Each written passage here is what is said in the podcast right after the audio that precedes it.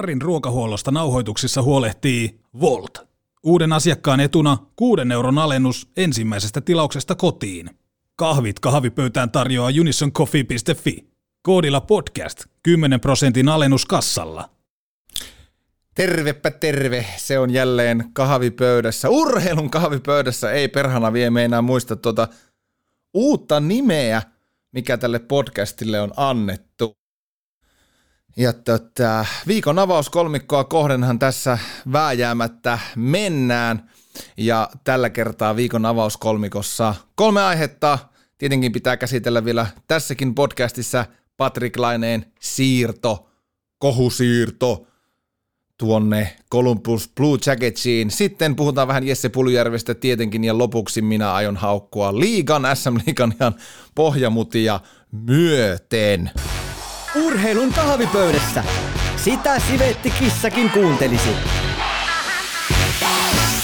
Patrick Laine siis kaupattiin muutama viikko sitten Winnipegin Jetsistä Columbus Blue Jacketsiin ja täytyy sanoa, että ihan alkuun kun ton uutisen kuulin, niin olin, että vähänkö siistiä ja sitten toiseksi, että no mitä, mitä tästä nyt sitten seuraa ja kumpi voitti ja näin. Minusta se on turha keskustelu käydä, että kumpi tuon siirron voitti Toisen suuntaan siis liikkui Pierre-Luc Dubois, tuo sanotaanko, että viimeinen vaihto Kolumbuksessa ei ollut kauhean, kauhean tota, miten se nyt sanoisi.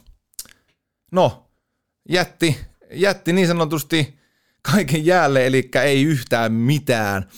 Ja sitten pari päivää myöhemmin mies sitten liikahtikin tuonne Jetsiin ja toisessa suunnassa tulivat sitten Roslog ja Laine. Laine on nyt tätä nauhoittaessa saanut sitten maalitilinkin auki tuolla ähm, Kolumbuksen puolella ja ja täytyy sanoa, että vaikka tässä nyt on ollut kaikkia Patrick Laine tuli jäälle jossakin videossa ja siinä näet, että oli, että ei, ei paljon hymyä jätkeltä irtoa, niin täytyy sanoa, että sehän on suomalaisten perus, perusasetus tuo.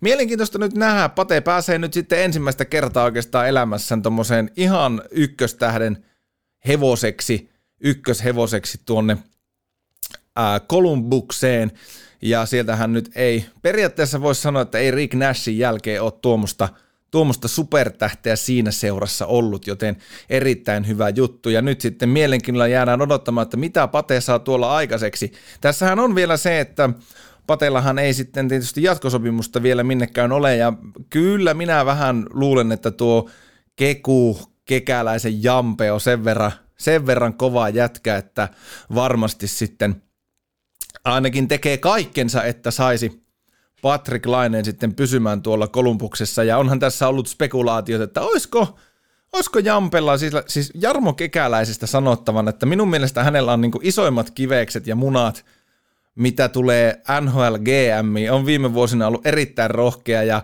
kyllähän se on niin, että siellä vähän tekstiviestiä, WhatsApp-viestiä tai missä ne nykynuoret nykyään viestiä laittaa hitto TikTokissa, laittaa Jampe Barkoville viesti, että mitenkä olisi, että Pateen kanssa tuohon dominoimaan. Ja kyllähän siinä sitten vai vihkaa alkaa Kolumbuksilla muutenkin olemaan tuo äh, line ihan, ihan ok.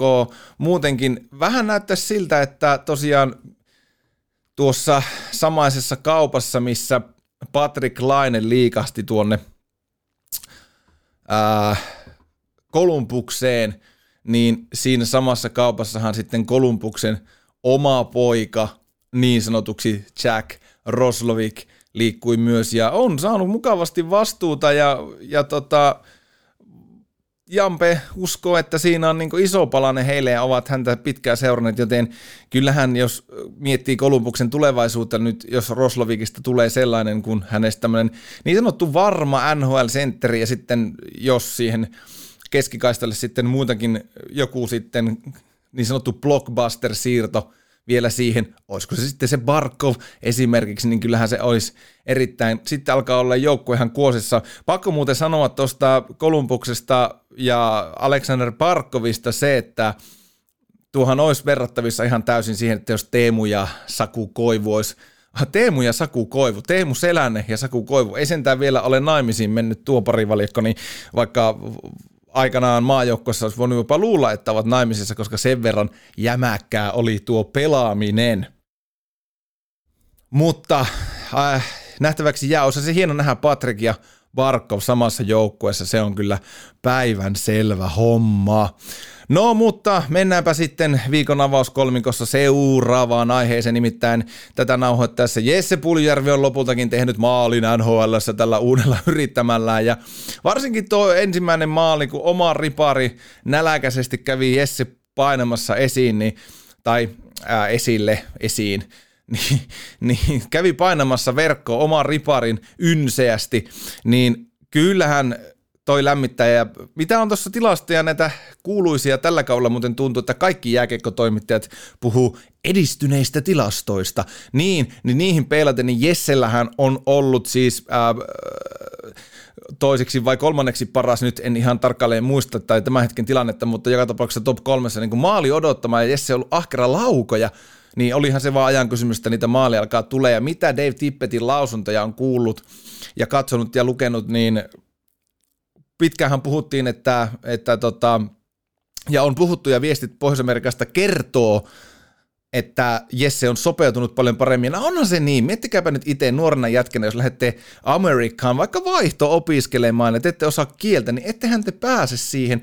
A, te ette ymmärrä opettajan sanoista mitään, ja sitä kautta ette myöskään opiskelu tovereiden sanoista mitään, niin kyllähän siinä käy äkkiä niin, että sä jäät ulos siitä sosiaalisesta yhteisöstä ja siinä on sitten hyvin hankala suoriutua vaikka mm, no jääkikon pelaamista tässä kohtaa tai sitten niistä opiskeluista. Itse muistan, kun aikanaan menin tsekkeihin vaihtoon 2010 ja tota, yksi sinne ja ainoana ainoana länsi-eurooppalaisena sitten siinä meidän vaihtariporukassa ja ja, ja, ja heillä oli omat piirit ja itse oli vähän arka nuori poikainen silloin, niin kyllä siinä kuule aika yksin jää, eikä sitten oikein kiinnostakaan mitään ja se olo alkaa olla oikeasti aika vaikea siinä kohtaa, kun pitää sitten jotakin chit-chattia alkaa heittää ja susta tuntuu, että sä oot jo vähän niin kuin pulpahtanut ulos. Siinä ihminen helposti ahdistuu ja vetäytyy omiin oloihinsa.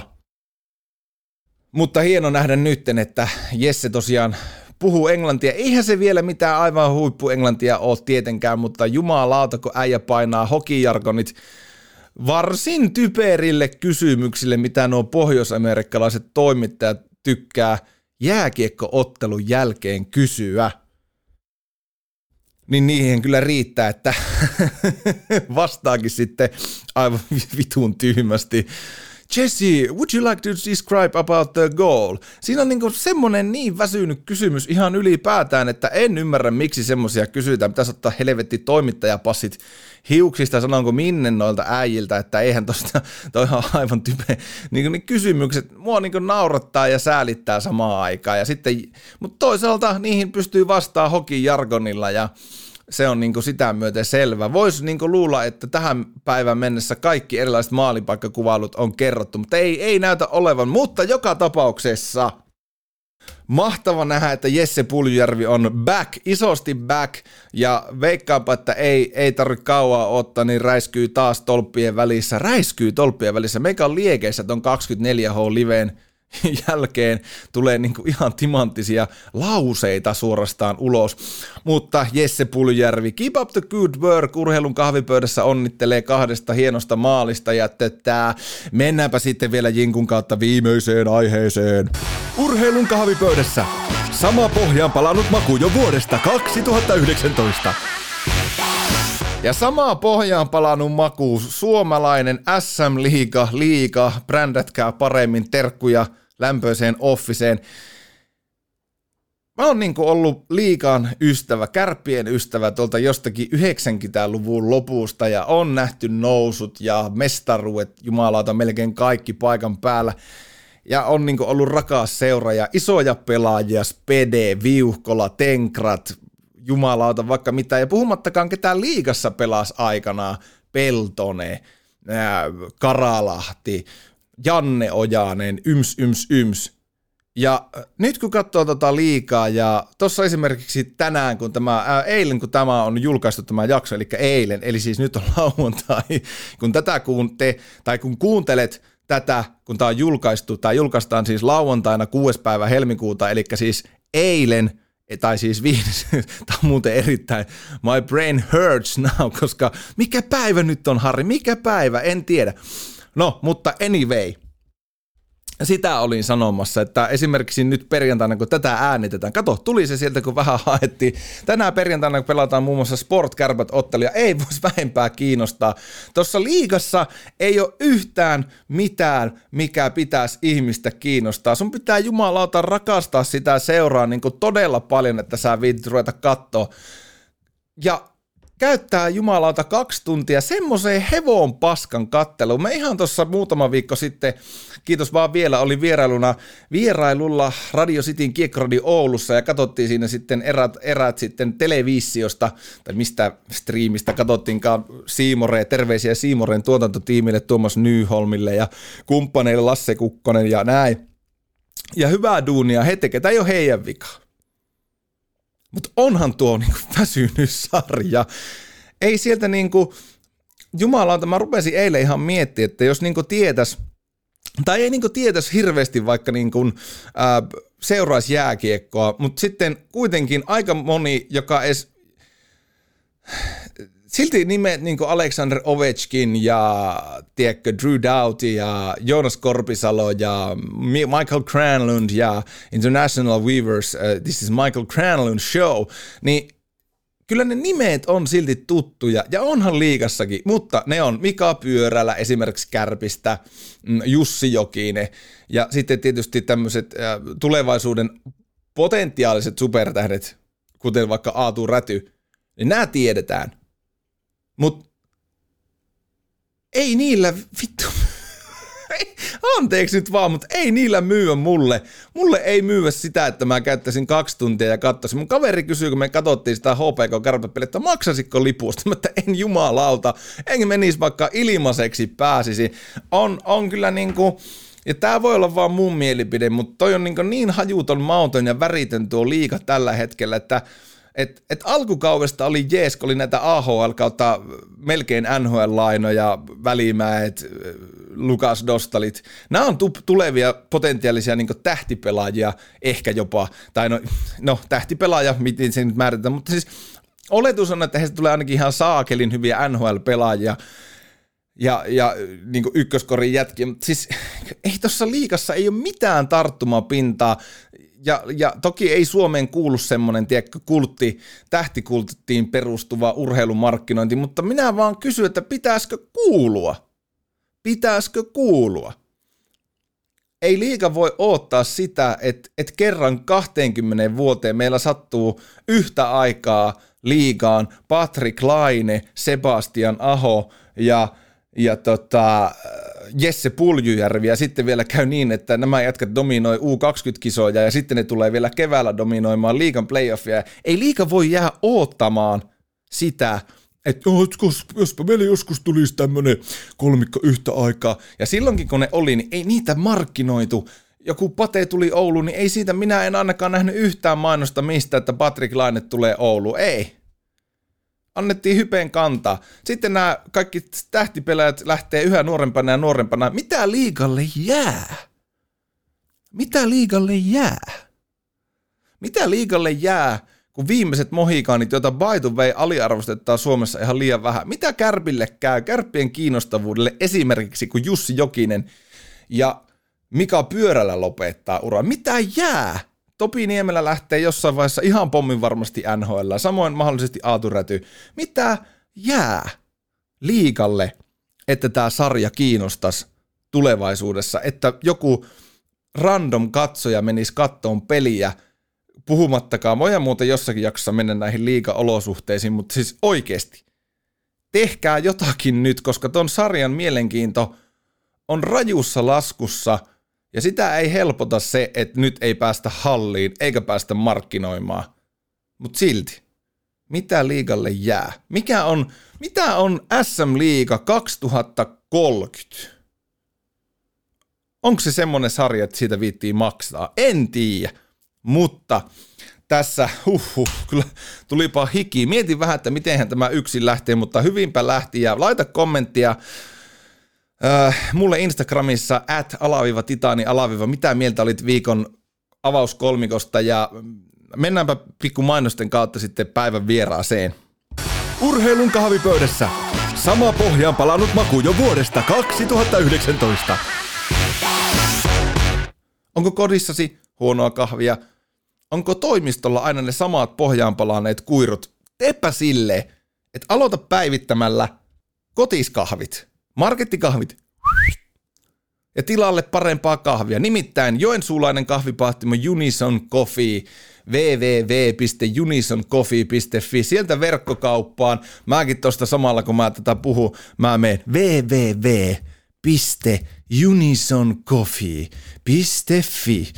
Ja tänne, kun päpähtää, päpähtää paikalle ja menee verkkokauppaan, niin täältä voi kuule tilata vaikka semmoset kahvit kotiin. On suodatin kahvit, pannukahvit, papukahvit, kaakaot, kaikki eri paahtoista, tummaa keskipaahtosta, vaaleapaahtosta. Oma suosikkini on ehdottomasti tuijuu, tummapahtoinen kahvi.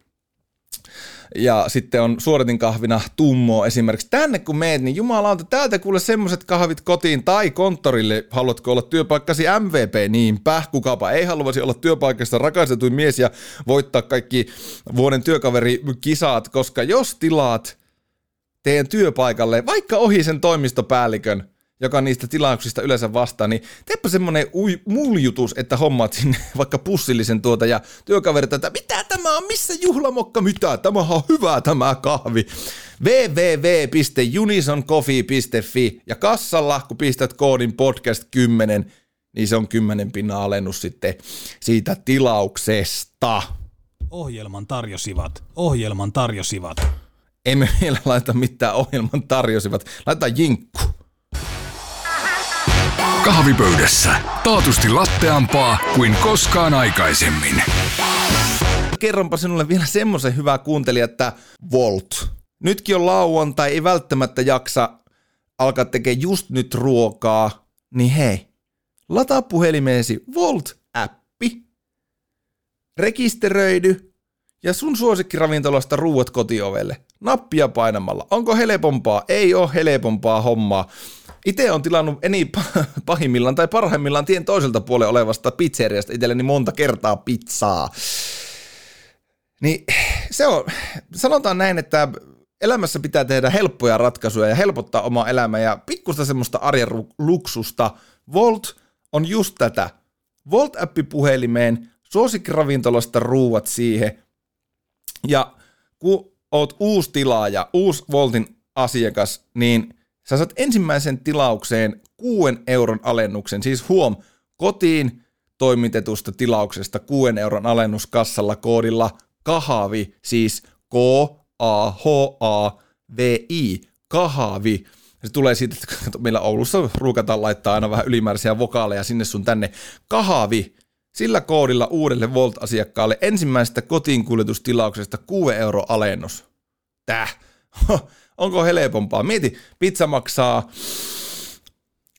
sanotaan vaikka, että kympin lätty, kotiinkuljetus pari euron, kolme euron luokkaa, eli ne on 14 euroa, siitä 6 euroa pois, niin jumalauta, että ei se ole kuin maistaa sen jälkeen se pizza. Eli Volt-appi puhelimeen, rekisteröidy uudeksi Voltin käyttäjäksi, tee kotiinkuljetustilaus koodilla kahavi, K-A-H-A-V-I, kahavi, 6 euron alennus ensimmäisestä kotiin tilatusta ruokatoimituksesta, joten sinne ja puhelimet käteen jäi muuta kuin Volt kuumaksi ja...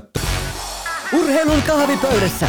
Seuraa Instagramissa Minkumauku Urheilun kahvipöydässä. Aha, a, a, ää, ei oo a, ei oo äätä. Aalla pöydässä. Vaikeeta. Pois. Ja näin on saatu yhteys sitten tässä jaksossa myös oliko näin hyvää iltaa tai taitaa olla aamupäivä Edmontonissa, mutta joka tapauksessa tervehdys Jouni Nieminen. Kuuleeko Edmonton? Joo, kuule, terve. Terve. Aamupäivää joo, täällä on puoli yksitoista aamu. Miten niin ilmeisesti aika talviseen Edmontoniin on nyt yhteys. Joo, täällä on nyt luvattu seuraavat kolme vai neljä yötä, niin tulee semmoinen miinus 30, miinus 35 ja vähän vielä tuulta päälle. Niin No niin. Se kuulostaa se, varsinkin se tuuli jotenkin tälle Oulussa, kun merenrannassa täällä asutaan, niin kuulostaa jotenkin hyvin tutulta. Joo. Hei, puhutaan tänään Jouni NHLstä, sun kirjoittajaurasta ja vähän, vähän kaikesta lätkään liittyvästä, mutta sä kerroit, kun vaiheltiin viestejä ennen tätä showta, että sä oot 14-vuotiaasta asti saakka seurannut NHL viikoittain, niin pakko kysyä, kun itse en ole 70-luvulla tosiaan elänyt, että miten sitä NHL Suomessa 70-luvulla pystyi seuraamaan?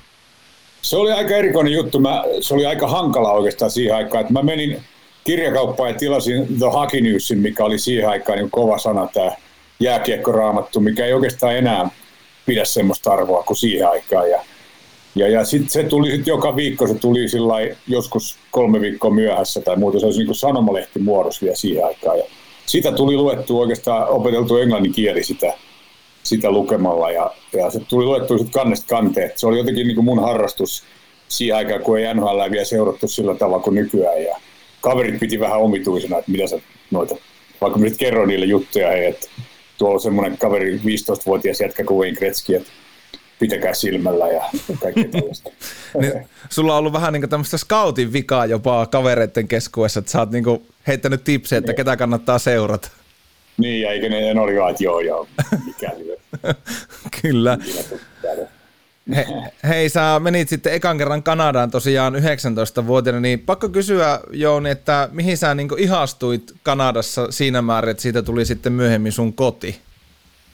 Joo, hyvä kysymys. Um, en mä osaa sanoa, että tämä oli vaan niin, tuntui sillä korilta heti alusta lähtien, vaikka mä olin mun kotikaupunki Kanadassa oikeastaan Vancouver, mikä on helvetin iso kaupunki ja kauheat ruuhkat ja muuta, mutta mä olin ehkä vähän siitä kaupungin ulkopuolella semmoinen paikka kuin Port Coquitlam ja ja aika paljon suomalaisia asui. Ja, ja en mä tiedä, mä, mut otettiin sillä hyvin vastaan. Mä heti toisena päivänä niin kun menin yrittää paikallisen aajun lätkäjengiin ja pääsin siihen. Ja, ja ne otti niin tosi hyvin vastaan. Ja se oli yksi mun vitseistä oli se, kun ne ekoja treenin jälkeen mä kysyin, että onko tässä sarjassa paljon tappeluja, niin kysyin, että paljon sä painat, niin mä sanoin, että 165 paunaa että sä et tappele tässä liikasta. Odota vaan, kun sieltä tulee joku sua auttamaan.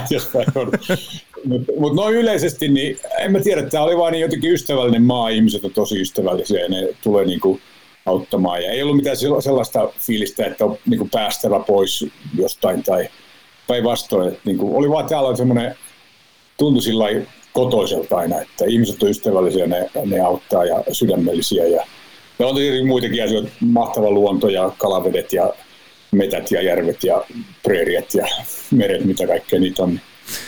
Niin, sä olit sitä hokinyyssiä silloin Suomessa lueskellut ja nyt sä olit niin jääkiekon ja sen niin pohjoisamerikkalaisen jääkiekon ja NHL niin maaperällä, niin varmaan ollut aika hyvä fiilis. Tuliko sulla paljon fiilistä, että nyt jumalauta, nyt sitä ollaan täällä?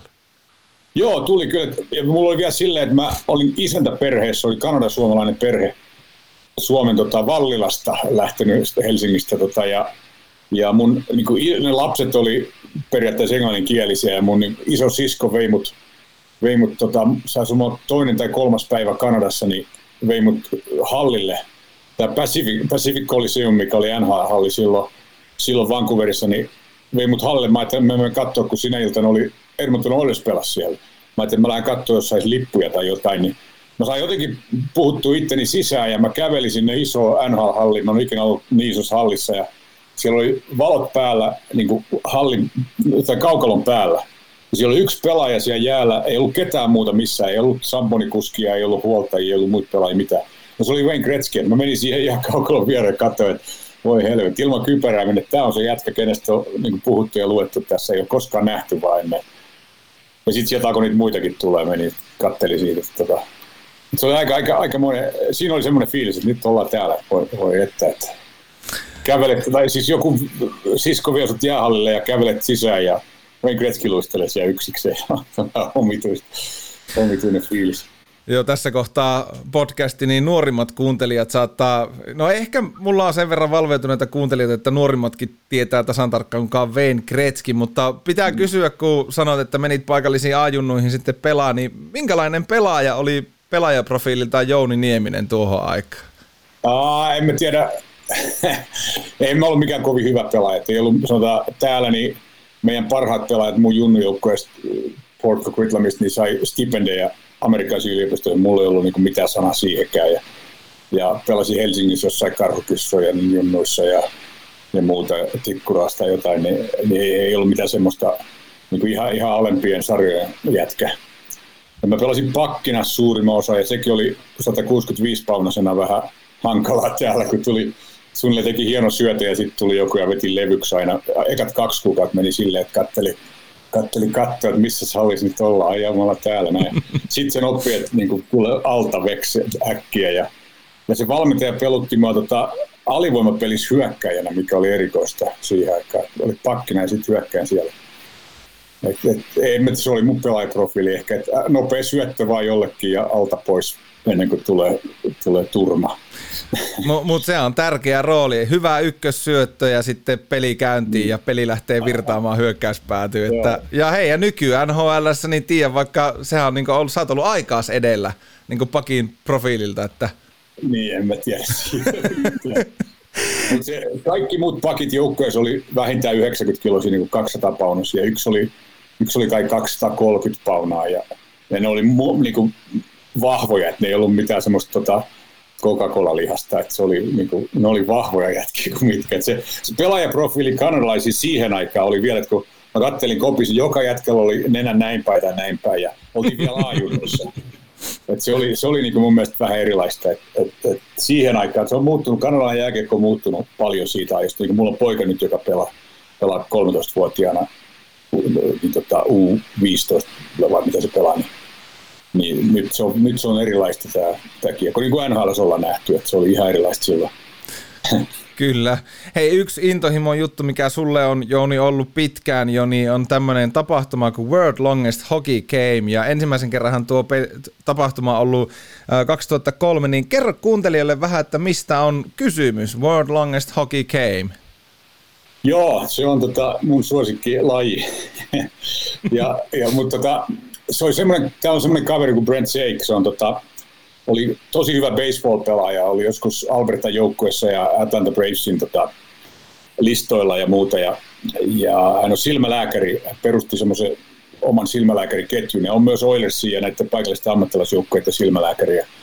Ja Brentillä on semmoinen maatila, mitä sanotaan, Brent Jake on sen nimi, niin Sakers Acres kutsuu sitä, niin hän rakensi sinne oman kaukalon ja sitten siellä käytiin pelaamassa pari päivää viikossa ja silloin autotallissa istuttiin siellä, otettiin parit kaljat pelien jälkeen. Ja me 2003 vuonna me nähtiin tota telkkarista, että tässä lähellä Red Deers, mikä on tästä tunti etelään, niin siellä jotkut pelasivat 24 tunnin pelin, niin, niin tota, mikä siihen aikaan oli Kinnesin ennätys, taisi olla pisin jääkiekkoottelu, niin, niin tota, syö, syöpä, tai muistaakseni oli syövän kanssa. Ja, ja tämä Brentillä oli sitten semmoinen juttu, että hänen isänsä oli kuollut kuollut syöpään Terry Shake ja sanonut kuolivuotellaan, että, että häntä ei, ei haittaa tämä lähteminen, mutta, mutta pidä huoli, että hän ei halua nähdä näitä lapsia täällä sairaalassa. Pidä huoli, että pitää niitä poissa täältä. Ja Brent piti lupauksensa isälle, että se järjesti golfturnauksia ja mäkin ollut siellä joskus paistamassa hodareita. Ja, ja, tota, ja sitten mutta tämä idea tästä jääkiekkoottelusta tuli ja, ja, ja, ja sitten juteltiin siitä, hän kysyi multa, että haluaisi tulla tuomariksi sinne, ja mä sanoin, että ei, että mä, tota, mä, tota, mä tuun pelaamaan. Ja en mä yhtään tiennyt, mihin mä nimeni löin sillä kertaa. se oli se eka peli, oli 82 tuntia, me vedettiin niinku ihan, ihan putkessa vaan, ja vähän levättiin siinä välillä, ja, ja, mutta se yhtäkkiä se peli, sitä ei mainostettu yhtään missään, että Brent laittoi paikalliseen niin kuin paikalliseen kaupunginosa-lehteen ilmaisen ilmoituksen, että etsitään tuomareita tällaiseen peliin. Ja yhtäkkiä se sana siitä pelistä niin kuin jostain syystä levisi ja sinne tuli kaiken maailman telkkarit ja, ja radiot ja Hakinäinen Canada tuli ja kaikki nämä niin kuin, kuului siinä toimittajia vaikka mitä. Ja meidän tarkoitus oli kerätä 20 000 alaa, niin siitä tuli muistaakseni 180 000 ja silloin ostettiin heti niin kuin, tietty laite – ja sitten siitä se lähti, että sen jälkeen on pelattu kuusi peliä ja just eilen alkoi seitsemäs. Ja mä, mä pelasin kaikki ne kuusi ensimmäistä ja tästä jäin nyt kuitenkin pois. Ja tota, hyvä, että saa joku muukin mahdollisuuden.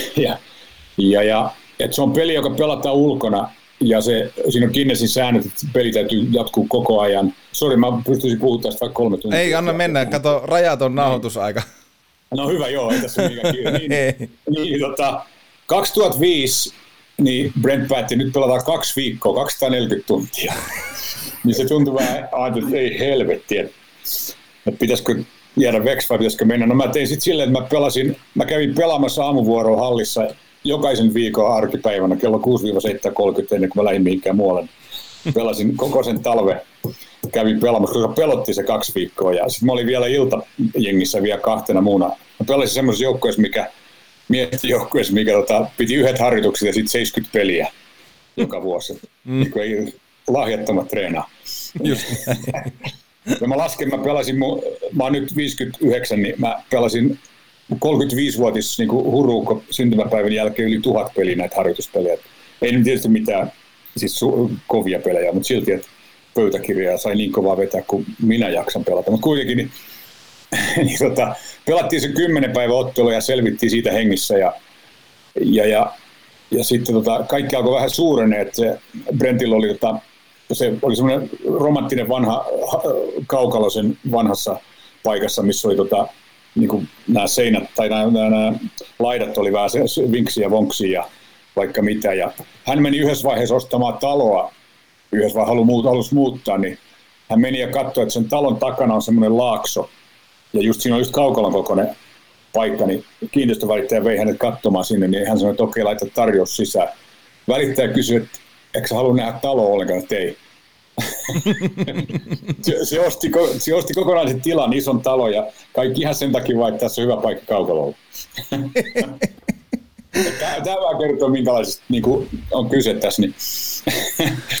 ja sitten siinä kävi niin, että Brentin vaimo itse asiassa, kaunis vaimo Susan kuoli, kuoli syöpään sen ekan pelin jälkeen. Ja tässä oli kaikkea tällaista. Ja, ja, ja no, mä oon nyt pelannut kaikki pelit ja me viisi viimeistä peliä oli kaikki näitä kahden viikon juttuja. Ja sitten tuolla Kälkärissä oli yksi ryhmä, joka pelasi, mutta ne pelasi sisällä. Tässä on vielä se, että me pelattiin aina ulkona. Ja, ja mikä täällä Albertassa saattaa olla aika, aika mielenkiintoista välillä, kun tulee, voi tulla liian lämmin yhtäkkiä tai sitten liian kylmää. Me ollaan pelattu väliin niin, että yhden kerran peli alussa oli plus 14, että oli ihan siinä hilkulla, ettei menetty kaukalo. Että niin kuin vesi alkoi loiskimaan. Ja, ja sitten yksi, yksi matsi alo, aloitettiin vuonna 2008, niin kahteen ekan meni miinus 50 Celsius pakkanen, se on jo niin kuin pelottava. Ja nyt, nyt kun alkoi pelata, niin siellä on miinus 40. Et, se on semmoinen peli, että et tota, no nyt, se, nyt se on ostanut taas, osti taas uuden tilan ja rakensi sinne oikein todella hieno kaukalo. Ja, mm. ja sitten se vielä teki niin, että se rakensi semmoisen, miten ne sanoo, niin kuin ringhouse. Rakensi semmoisen helvetimoisen talon, sen voit nähdä kuvissa, että mikä on ihan sen kaukalon vieressä alakerros on niin kuin melkein NHL-tasoinen pukukoppi ja suihkut ja, ja, ja sairaanhoitajia ja hieroja ja kaikkien muiden tilat pelkästään tätä peliä varten. Ja yläkerrassa sitten vielä iso tila niin kuin yleisölle ja, ja muuta. Ja sitten siinä oma talon vieressä, niin silloin yleensä kaksi tai kolme jääkonetta vielä siellä. Tämä on aikamoinen, aikamoinen, että kun ajattelee, jos tuommoisen kämpän yrittäisi myydä jollekin, niin kyllä se on aika erikoinen ostaja, joka niin näkee tänne aha, että sulla on tällainen helvetimoinen koppi tässä näin ja sitten äh, niin hieno kaukalo ja tosi hienot laidat ja vielä talokin tässä vieressä. Niin, en mä tiedä, mä tässä mietin, että mihin voisi laittaa rahat. niin, niin tota, se näkee, mun Twitteristä voi nähdä tai mistä vaan, tai World's Longest Hockey Game, sillä löytyy netissä kaikki tiedot, mutta Joo. se on jännittävä peli, että se on semmoista niin pelaajan kannalta, niin niin kun sä pelaat ulkona et, ja muuten, että jos, no yksi juttu on, että me kaikki joutuu käymään lääkärin testit ja kaikki muut, ja, mä, ja muut me lähetti sitten niin kuin sydänlääkärille, ja se oli aika jännä, meni katsoa sydänlääkäriin, ja se katsoi mun nimen, että sä oot suomalainen. Se on näköjään niin kuin sydänlääkäreiden keskuudessa niin kuin paha sana, että suomalainen. Okay. Se, ne veti kaikki testit läpi, ja mä sain pelata kuitenkin, mutta se on semmoista, että ihmisen niin kuin kroppa ei ole, ei ole tarkoitettu pelaamaan kymmen päivää putkeen jääkiekkoon, niin kahdeksan tuntia päivässä periaatteessa. Se on erittäin tarkalla semmoisella niin ohjelmalla varustettu tämä peli, että, että sä tiedät täsmälleen, koska sä meet jäälle. Yleensä pelaat kolme tai neljä tuntia putkeen ja sitten pidät jonkun verran taukoa ja tuut takaisin. Ja, ja yritetään silleen, että aina joka 24 tuntia saa vähän pitemmän unen. Ja sitten tämän kämpän takana on semmoinen mäki, mihin, missä nämä pelaajat asuu, tuodaan asuntovaunut sinne paikalle. Ja ja siinä on paljon sponsoreita, niin kuin kamoja sponsoreita, ruokaa ja kaikkea tällaista. Ja, ja nämä pelit, mitkä mä pelasin, niin meillä oli niin iso armeija, varmaan tuhat eri vapaaehtoista niin huoltajia ja lääkäreitä ja, ja tosi hyviä huoltajia niin kuin Kanadan junnumaajoukkueesta NHLstä. Meillä oli huoltajia, milloin oli Stanley Cup-sormukset käsissä ja vaikka mitä, mäkin sain pitää vähän aikaa. Ja tota, kaikkea tällaista hierojia ja vaikka mitä kiropraktikkoja, vaikka mitä, kuin, mitä kuvitella saattaa, koska tässä peliaikana, kun sitä pelaa, niin siinä tulee kaiken näköistä loukkaantumista ja muuta, mutta se peli on jatkuttava silti. Että ainoa syy niin lopettaa se peli on silloin, kun ei pysty enää, tai lääkäri sanoo, että jäät pois. Ja sitten jos jäät pois, niin et voi tulla takaisin, jos joutuu vaikka sairaala tai jotain. Et se on aika, aika hurja peli. Kahden ekan päivän aikana tulee semmoinen, että niin kroppa alkaa taistelee vastaan, että, tehdään, se tuntuu tosi hankalalta sanoa tokana tai kolmeten päivänä. Sitten siihen tottuu. Sä pelaat joku viisi päivää putkeen, ei mitään. Ja sitten mm. viimeisen päivän, yhdeksäs päivä, kymmenes päivä alkaa tuntua, että nyt alkaa takki tyhjenee oikein kunnolla. Ja mutta se jaksaa silti pelata vielä, kun tietää, että tullaan loppuun. Ja, ja sitten kun tulee kotiin 10-11 päivän jälkeen, niin sitten on ihan loppu. Et se on mielenkiintoinen juttu, mutta se, että näillä peleillä on kerätty yli 5 miljoonaa dollaria tätä sairaalaa varten ja, ja se, mistä mä pidän, että niin, tämä Brent aina kysyy sairaalalta, että mitä te tarvitsette, ja mm. antaa sanoa, että tämmöisen koneen. No sitten tämä kone ostetaan ja sillä siistiä, että ei ole mitään semmoisia, että joku hallinto vie miljoona ja sitten kympillä ostetaan jotain sinne sairaalaan, että siitä ei ole kyse. Niin kuin muakin aina joka vuosi jahtaa yksi nimeltä mainitsematon hyvän tekeväisyysjärjestö täällä, jonka, jonka johtaja tienaa yli miljoona dollaria vuodessa, niin semmoisen mä en halua ottaa mitään rahaa.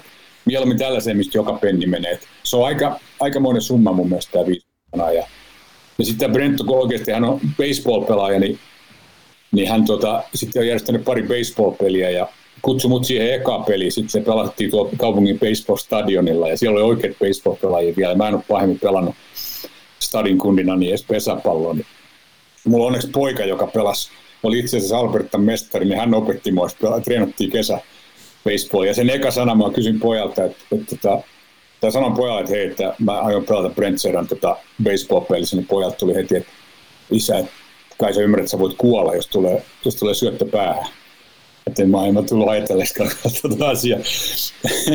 Mutta kuitenkin niin mä sitten yritin päästä pois siitä baseball Mä lähetin viestin tälle Brentille, että kuule, että mä en ole baseball-pelaaja eikä mitään. Niin, niin sieltä tuli vaan viesti takas englanniksi, että I fucking played hockey. Mutta ajaa, okei. Okay.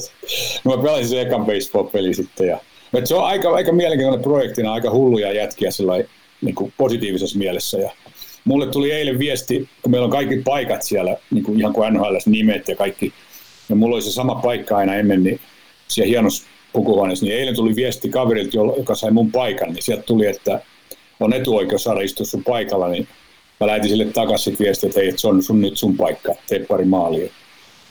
Ja tällainen tarina, että siinä on tarinoita olisi vaikka kuinka paljon tästä pelistä, että se on uskomaton juttu. Niin, tulee, meinasinkin tuossa kysyä, että miten tapahtuma on kehittynyt ja muuttunut tässä vuosien aikana, mutta kaikki on selvästi isompaa ja vielä vähän isompaa ja kuka tietää kuinka isoksi tuo vielä paisuu, mutta miten tota nyt tänä vuonna tosiaan sanoit, että peli on nyt käynnissä, niin kun on tämä pandemia-aika, mitä eletään, niin varmaan vähän erilainen tapahtuma tänä vuonna. Kerroit mulle tuossa aiemmin ennen kuin aloitettiin, että paljon tämmöistä sosiaalisuutta jää pois, niin minkälainen tapahtuma tänä vuonna on korona-aikana. Joo, niin yksi juttu näistä pelaajista vielä, että jokaisen pelaajalla on yleensä, mulla ei ollut alussa, mutta jokaisen pelaajat, jotka on tässä pelissä, niin on yleensä joku niin tuttu tai yleensä perheen jäsen tai joku, joka menetettiin syövän takia. Et sen takia tämä en ole nähnyt, mikä, mikä tuska näillä ihmisillä on ollut, ja se on niin se, mikä pitää nämä kaverit pelissä, vaikka mikä olisi. Ja tänä, tänä vuoden pelissä niin esimerkiksi Kyle Bratsiak, joka pelasi Rotsiak pelasi melkein tuhat peliä nhl niin hän on kaveri, joka isä kuoli syöpää, kun hän oli 14-vuotias. Et isä ei nähnyt hänen pelaavan junnuissa eikä, eikä NHL eikä AHL koskaan. Et hän, hän oli aika mielenkiintoinen pelaaja, joka halusi päästä pelaamaan, ties tästä pelistä, kysyi, kysyi itse, että voiko tulla pelaa ilman muuta. Totta kai entinen NHL-pelaaja, lopettanut muutama vuosi sitten, mutta tota, joo, että tämän pandemian takia niin täällä, täällä on ollut hallit kiinni nyt pitemmän aikaa, että niin mun poika pelasi välillä ja mäkin kävin pelaamassa mun keskiviikkoporukan kanssa ja sitten yhtäkkiä meni taas kaikki kiinni. Ja, tota, ja nyt tuli semmoinen tieto viime viikolta, että periaatteessa tämä kausi on nyt sitten peruutettu, että paikallinen haki Alberta sanoi, ja tämä Edmontonin jääkiekko, niin että, se, on, se on sille siistiä, että ehkä keväällä vedetään sitten mikä nyt jäi paitsi. No nyt tässä tämmöisessä tilanteessa tästä moni pelaaja, puolet pelaajista jäi veke, niin kuin minä myöskin, koska tämä ei ole oikein vuosi yrittää pelata tätä peliä. Mutta Brent Seita järjestäjä oli, hän järjest, on saanut nämä terveysviranomaiset suostumaan siihen, että, mutta ne, ne säännöt on helvetin tiukat. Mä en tiedä niitä tarkemmin, mä oon jutellut joitakin kavereiden kanssa aika paljon. Mä sanoin, että se tuli 20 sivua sääntöjä, millä tätä peli saa pelata. Jos yksi juttu menee pieleen, niin peli keskeytyy ja se on siinä. Ja, ja siinä on kaikkea semmoista, että ne joutuu eristäytymään siellä muutaman päivän, niin kun peli alkaa, joutuu ottamaan testit. Tämä Brent järjesti sama firma, mikä, kun täällähän pelattiin Edmontonissa, niin Stanley Cupin fina, playoffit ja finaalit ja, ja Junnu ja MM-kisat, niin tämä sama firma, joka hoiti siellä nämä, nämä testit, niin hoitaa tässä myös.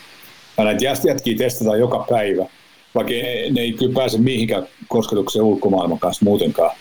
Ja, ja kun meillä oli ennen sillä että me oltiin näissä, asuttiin näissä asuntovaunuissa ja sitten saatettiin meillä jonkun toisen kaverin asuntovaunuun istuskella siellä vähän aikaa ja heittää hetulaa ja, ja jutella. Tai, ja sitten ennen pelihukia saatettiin ilmestyä yli tunti ennen pelihukia alkua ja siinä sitten laitettiin kamoja päälle ja juteltiin mukavia ja sitten mentiin syömään yhdessä ja kaikkea tällaista. Kaikki tämä on jäänyt nyt pois. Että nämä pelaa, jokaisen pelaajalla on oma asuntovaunu, ne ei saa tulla sieltä tulos. Ja ateriat on sillä, että tulee koputus oveen ja avaat oven, niin siinä on ruokaa portaalla. Ei ole mitään semmoista, että tavataan tuossa noin niin ruokalassa, että syödään siellä mukavasti ja heitetään juttua. Ja, et, et, ja, sitten, ja, ja, ja, sitten tämä pelihukin alkuun saa tulla viisi minuuttia ennen, ennen koppia ja tota, kamat päällä. Ja siinä on viisi minuuttia aikaa lyödä luistumit jalkaa ja jäällä. Ja sama juttu, kun lähdet pois. Et, et se on aika, aika mielenkiintoinen tota, tapa, millä nämä kaverit. Ja nyt meillä oli kaikki nämä hierojat ja muut, että se oli kuin olisi jossain hienossa kylpylässä se, kun peli toihin niin joka päivä. Niin se on nyt, niillä ole läheskään niin paljon näitä huoltajia ja, ja hoitajia kuin mitä, mitä näissä aikaisemmissa peleissä. Mä en tiedä, pystyisinkö mä edes pelaamaan läpi, ellei olisi tota joka päivästä hierontaa ja vaikka mitä huolenpitoa. Et se on aika, aika hurja juttu, että jos nämä jätkät saa pelattua tämän läpi ja nyt niin miinus 40 pakkasta joka yö ja, ja, ja ja kaikki nämä tämmöiset asiat vielä siinä päälle. Että se on varmaan henkisestikin jo aika kova. Ja en mä halua tehdä tästä niinku isompaa juttua kuin tämä on, mm. mutta tota, koska sinä ja minä pystyttäisiin pelaamaan tämä ihan varmasti, mutta, että, mutta kyllä se aikamoinen juttu on vetää läpi näissä olosuhteissa mun mielestä. Mä yllätyin, että antoi luvan yleensä. Joo, mutta täältä kyllä lähtee urheilun kahvipöydästä niin iso supportti jätkille ja mimmeille mahdollisesti, ketkä siellä pelaa. Että hienoa, että tästä pandemiasta huolimatta niin jollakin lailla kuitenkin pystytään tapahtuma viedään läpi. Mutta pakko Jouni kysyä, kun säkin oot siellä ollut pelaamassa monta vuotta, että rankka fyysinen suoritus, niin miten tuommoiseen valmistautuu niin kuin henkisesti ja sitten mitä se, minkälainen niin kuin treeni, mitä se vaatii pelaajalta esimerkiksi sun tapauksessa, että pystyy vetämään tuommoisen rajusetin läpi? No, mun tapauksessa oli se, että vaan pitää yrittää olla niin hyvässä kunnossa kuin pystyy olemaan, syödä vähän terveellisemmin ja, ja sitten se, että mä kävin luistelemassa niin paljon kuin pystyin, että et, et ei tule semmoista, jotkut menee sillä että ne ei edes pahemmin pelaa jääkiekkoja, ne vaan pelaamaan. Mä uskon, että mä en ikinä pystyisi tekemään sitä, että että saa ne lihakset, mitkä siinä luistelussa, kun luistellaan kahdeksan tuntia päivässä, mennään etuperiä, takaperiä, käännytään ja kaikki nämä rupeaa tuntumaan jossain vaiheessa, niin niin mulla oli se, että mä kävin vaan pelailemassa tuolla, kun oli aamuvuoroa, niin kävin niin paljon pelaa kuin pystyin. Niin mä sanoin, että silloin yhteen vuonna vedin viisi aamua joka aamu lähi viiden jälkeen aamulla liikenteessä.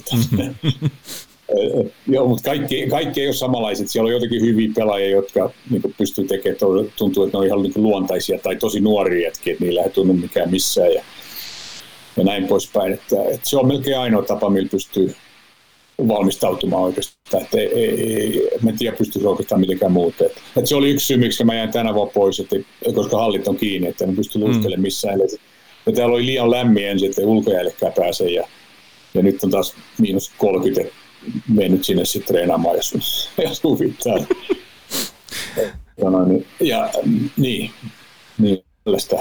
Ja tämä, tapahtuma tosiaan se on kasvanut, että se on saanut paljon, paljon mediaa täällä, että siellä oli aikaisemmin varsinkin niin oli, oli TV-kanavat siellä, tai TV-yhtiöt oli paikan päällä melkein koko ajan ja radioasemat ja kävi koko ajan ja piti niin tätä, ja sitten oli, että mihin tästä voi, mihin voi tätä rahaa antaa ja, ja tota, se on aika hurjaa, että yli miljoona taalaa joka pelissä olla tullut ja, ja sitten on tullut tämmöisiä, viime pelissä oli sellainen homma, että oli tota, joku tyyppi tuli lopussa ja sanoi, että jos tulee 150 000 vielä, niin hän laittaa oma peli vielä. Ja sitä ei koskaan sanottu, että kuka se on. Ja meidät kutsuttiin pelin jälkeen Oilersin peliin, että me oltiin pelipaidat päällä siellä ja mentiin, meidät esiteltiin, niin kuin ne meni kansallislauluja aikaan, mentiin sinne jäälle. Ja, ja tota, se on itse asiassa tapahtunut jokaisen pelin jälkeen. Ja yhdessä pelissä oikeastaan me oltiin siellä, niin kaverit oli ottanut muutama oluen liikaa siinä tota, ennen kuin me mentiin jäälle. Niin Miikka Kiprusov oli ihan meidän vieressä.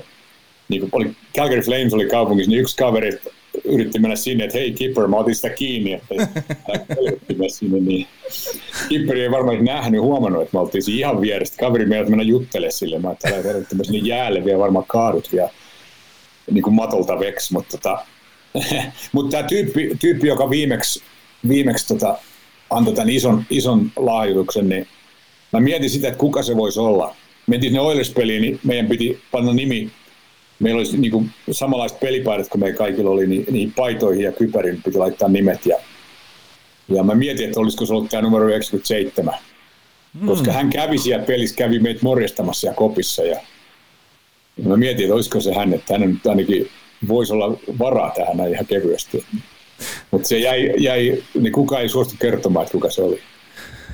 Hei, tuossa mainitsikin, että yksi entinen NHL-pelaaja on ollut vuosien saatossa mukana, mutta nouseeko, pystytkö kertoa muita nimeltä, nimekkäitä jääkiekkoilijoita tai muuten nimekkäitä henkilöitä, jotka täällä Suomen päässä saattaisi soittaa kuuntelijoilla kello, että ketä on vuosien saatossa ollut mukaan? Vuonna 2015 saatiin järjestäjän hyvä ystäväni teiltä päin, sieltä päin Suomeen, mistä sä oot, niin nimeltään Janne Niinimaa oli täällä. Okay. 2015 Janne pelasi tota noin, niin, tota meidän kanssa ja koska hän on tämän järjestäjän hyvä ystävä ja, ja tämä järjestäjä on käynyt Suomessa Metallica konsertissakin, koska Suomi meni se pelkästään Metallican takia. niin, tota, joo, hulluja. Ja, niin, tota, niin, Janne kävi, oli, hän kävi meidän kanssa pelaamassa ja se oli hauskaa, että oli, oli NHL-pelaaja täällä ja, ja, nyt on näköjään sitten muitakin. Ja, en tiedä, onko tässä ketään muita. Tänä vuonna siellä on jo Brodziak ja semmoinen kuin kuin Zenith Komarniski, joka pelasi Vancouverissa itse asiassa siellä, kun mäkin olen siellä asunut. Ja siellä on joku muukin, muistaakseni New York Rangersin kaveri, mä en muista kuka se oli. Mutta ei, ei, sen, sen, ei sen kuuluisimpia tyyppejä. Et siellä on käynyt vaikka ketä ja kaikkea tällaista, ja lahjoittajien on kuulunut vaikka ketä. Kuuluisat rocktähdet lähettänyt kitaroita ja vaikka mitä, mutta, ja kamojaan, mutta tota noin niin. No, mutta... mutta niin, niin, niin maa riittää hyvinkin, Joo. että hieno kuulla. Joo, mulle kävi niin, että, että mä olin siellä kukaan ei halua ottaa aloituksia, niin kun siinä jos otat tuhat aloitus päivässä suunnilleen kymmenen päivän putkeen, siinä menee olkapäät ja kädet paskaksi sanottuna. Niin, mä sitten hölmönä otin niitä aloituksia siellä, niin, niin, tota, niin mä tuli mulle, se oli pelas mun puolelle, niin tuli sanoa mulle yhden, Janne tuli sanoa, että hei Jooni, että voitat tämä aloitus, niin taakse, niin mä vedän maaliin tuosta noin. Mä sitten ajattelin, että mä en varmaan voittanut yhtään aloitusta vielä koko pelissä, niin semmoisia hiivatiin öljykenttiä jätkiä edes, minkä kädet on isommat kuin mun pääni.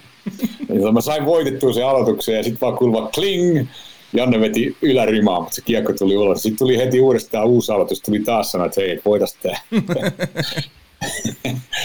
se oli tosi hauskaa, että Janne oli täällä, sekin toi meille vähän, niin kuin, varmaan ihmisiä tuli katsoa. Ja siinä oli vielä semmoinen juttu, että, että tämä järjestäjä antaa aina kaikille nimet mitkä saattaa olla mit, mitä milloinkin ne laittaa pelaajien selkää. Ja esimerkiksi mun nimi on Paska, mikä tulee siitä, että tämä suurin siirtolaisryhmä niillä, näillä seudulla on ukrainalaiset. Ja ukrainaksi Paska, Paska ne sanoo, niin Paska on tota, kirjoittaa samalla lailla, niin on ukrainalaisten pyhä leipä tai pääsiäispullo tai jotain sellaista. Ja sitten kun ne sai kuulla, mitä se on suomeksi, no siitä tuli mun nimi sitten. Ja vieläkin ne sanoo, sanoo tuolla. Varmaan joku vanha ukrainaismummo tulee katsoa peliä ja katsoa, että siellä on joku hyvä ukrainaispoika, joka kannattaa perinteitä, eikä tiedä mitään tästä.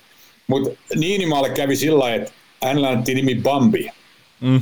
Hän oli eka kerran tullut sinne pitkän lennon jälkeen, niin mennyt jäälle ja kaatui heti turvalleen niin siellä ulkojäällä, niin siitä tuli Bambi. Niin näissä, aika yksi, yksi juttu vielä, mitä näissä peleissä tällä kertaa ei voi tapahtua, niin meillä oli sillä että esimerkiksi kouluista tuli pikkulapsia sinne kannustamaan, saattoi tulla joku koulubussi pysähtyä, sitten näki, kun ne lapset juoksi sieltä mäen yli ja tuli kannustamaan, niin ne tuli sitten yhteen peliin. Lapset ei tiedä, kuka tämä Janne on, ne ei ole syntynytkään silloin, kun se täältä lähti, niin Niin ne vaan katsoivat, että pelaajan nimi on Bambi, niin alkoi huutaa että Bambi, Bambi. Ja sitten Janne innostui siitä ja meni ja teki maali ja sitten luisteli niiden edestä ja näytti sitä nimeensä ja sieltä. Se oli aika hauska tarina. Että tota- toi, toi, toi kuulostaa kyllä semmoiselta tapahtumalta, että Jahka tässä tota, itselläkin ollut pitkään haaveena Pohjois-Amerikkaan ja Kanadaan kiekkoa kattoon, niin mikä sen parempaa oskuu siihen reissuihin, että tulla vähän fiilistellen tuotakin tapahtumaa sitten, kun taas sinne voi, voi tulla yleisöksi mukaan. Joo, kolme vuoden päästä varmaan uudestaan. Noin joka kolmas vuosi, että se ei tota ihan joka vuosi pysty järjestämään. Ihan ymmärrettävää. Joo, joo, joo että kolmen vuoden päästä, että mä en tiedä, jos itse kiinnostuisi vielä, mutta mä olisin vanhin pelaaja, jos mä, jos mä pystyisin pelaamaan kolmen vuoden päästä. Toistaiseksi vanhin pelaaja, joka on pelannut tässä semmoinen kaveri kuin Larry Steele, jossa he seuraat Anaheim Ducksia, sulla on Ducksin takki päällä siellä, niin Sam Steele on se poika. Joo. Tiedät kotosia. Silläkin oli oma kaukalo pihassa. Lähellä siellä. En ole... Pitäisi Hei. 58-vuotias. Joo. Niin. Mutta ehkä vielä, ehkä vielä sitten kolmen vuoden päästä kerran vielä. One more year. Niin. Katsotaan nyt. Vaatii aikamoista treenausta ja Kyllä. muuta.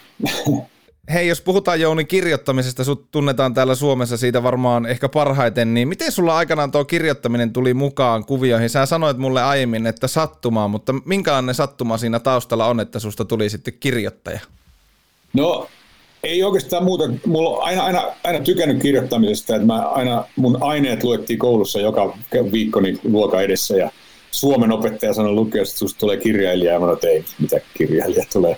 Mutta ehkä, ehkä semmoinen luonnon lahjakkuus siinä mielessä, että mä, niin kuin, mutta ähm, alettiin tuossa parikymmentä vuotta sitten, niin kirjoitettiin tuonne nettiin ja netti yleistyi. Ja, ja sitten tämä jatkoaika perustettiin. Ja, ja sinne mut sitten tota, pyydettiin, tai mä olin tekemisissä näiden, tai yhteyksissä näiden tyyppien kanssa, jotka se aloitti. Ja, ja mulla annettiin oma palsta sieltä ja, ja siitä se sitten alkoi. Ja sitten semmoinen radioasema oli Helsingissä kuin Sport FM jonkin aikaa ja mä sit ne, ne sieltä otti yhteyttä ja mä tein sinne semmoisen viikoittaisen, viikoittaisen tota, raportin ja siitä sitten lähti pikkuhiljaa ja, ja sitten joku vuosi myöhemmin niin meni Hesarilla, aloin tekemään blogia, tein siellä – aika monta vuotta blogia ja joitakin muitakin juttuja. Ja se vieläkin jatkuu, että mä silloin tällä niin Junnu ja MM-kisoista tein muutama jutun ja raportin Hesarille ja Helsingin Sanomille ja kotikaupunkiin ja, tai koko Suomeen se menee.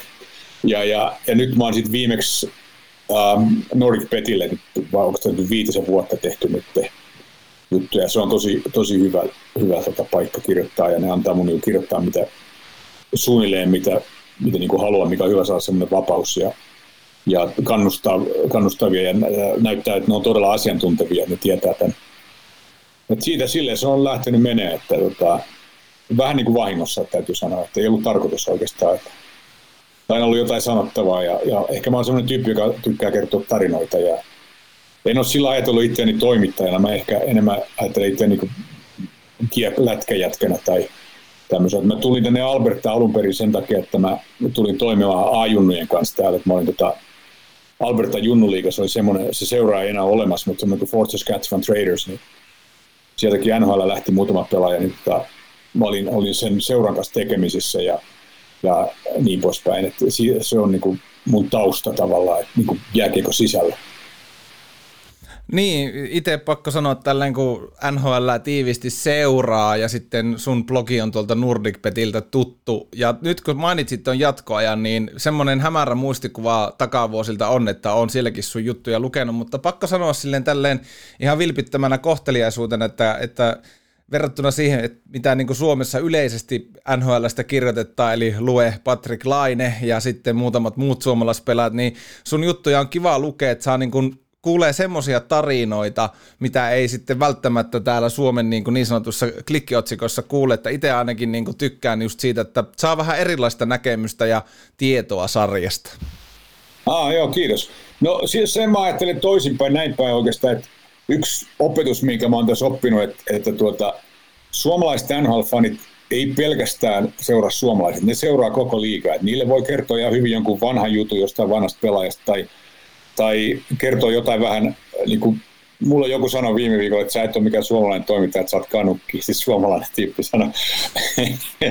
en mä tiedä, onko se, pitäisi ihan paikkaansa, mutta, tuota, mutta tuota, ehkä vähän semmoinen kanadalainen lähestymistapa tähän jääkiekkoon, mikä aika ymmärrettävää niin kymmenen vuosien jälkeen ja ollut täällä niin nuorena ja muuta, mutta tuota, tuota, tuota, niin se on, se on aika suuri opetus ainakin itsellä ollut tosiaan, että, että ei, ehkä se ihan suurin yleisö, se Lapin mummo kiinnostuu Patrik Aineesta, mutta että, ja itsekin tykkään siitä, mutta totta kai hienoa nähdä suomalaisia pelaajia ja, ja muuta, mutta, ja niitä tulee hehkutettu enemmän kuin muita ilman muuta, mutta että mun mielestä NHL on niin paljon hyviä tarinoita, että ei, ei se pelkästään suomalaisten voimalla niin kuin mun mielestä menee. Että se on hyvä saada sinne joku muu, vaikka Tony D'Angelo tässä viime viikolla.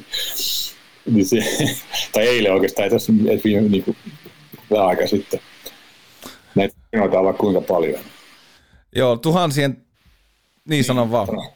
Niin, historiaa ja kulttuuria ja on niin kuin melkein enemmän kuin melkein missään muussa lajissa. Ehkä joku baseball tai jalkapallo tietenkin. Mm. Ja vielä enemmän.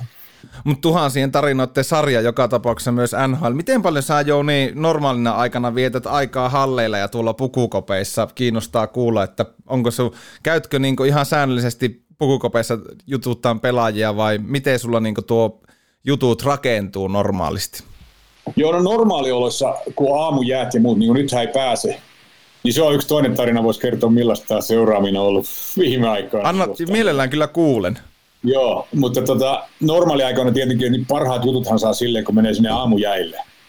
Ja, ja sitten siellä pääsee esimerkiksi suomalaiset pelaajien kanssa niin näiden lehdistötilaisuuksien ulkopuolelta, vaikka pukun, pukukopin nurkassa vaikka kyselemään joltain suomalaiset Sebastian Aholta vaikka, että mitäs kuuluu ja mitäs menee ja noin. Ja, tai kysyä joltain muulta, niin kuin mä kysyin Justin Williamsilta, että kerropas mulle – Sebastian Ahosta ja se katto pitkä aikaa mietti aika sitä, kun tulee juttu. Tuommoiset on semmoisia hetkiä, mitä niin kuin, NHL yrittää saada tämmöisen henkilökohtaisen kontaktin pois, mikä on mun mielestä niin kuin väärin ja, ja huono juttu. Eli varsinkin toimittajille, varsinkin niin kuin toimittajat mun mielestä me ollaan niin kuin NHL-fanien edustajia pelkästään, niin kuin, ei me olla tärkeitä mm. tyyppejä ollenkaan, me vaan välitetään nämä tarinat näille, näille ihmisille, jotka maksaa koko roskan niin kuin Suomessa TV-lupien muodossa ja, ja täällä sitten TV-lupien ja pääsylippujen muodossa ja 15 taalan kaljoissa ja mitä kaikkea hodarit maksaa. Musti hodarit, että maksaa kuusi taalaa, että ei viime pelissä. Niin, tota,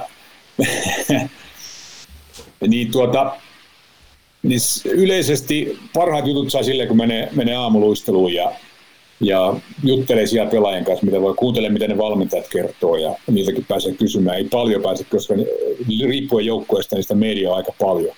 Joku Montreal Canadiens tulee tänne, niin sitä mediaa helvetisti, ja, tai Toronto Maple Leafs ja, ja Calgary Flames tietenkin, ja ne tulee tuosta vähän lähempää. Ja, ja, ja, ja sitten nyt tämä on erilainen vuosi nyt, kun pelkästään Kanadan divisioona, mikä on hauskaa, mutta että, tota, tavallisen vuonna tietysti hienoa, kun nähdään Sidney Crosby joka vuosi ja nähdään kaikki nämä Florida Panthers tai LA Kings tai mikä hyvänsä, mitä ei yleensä näe.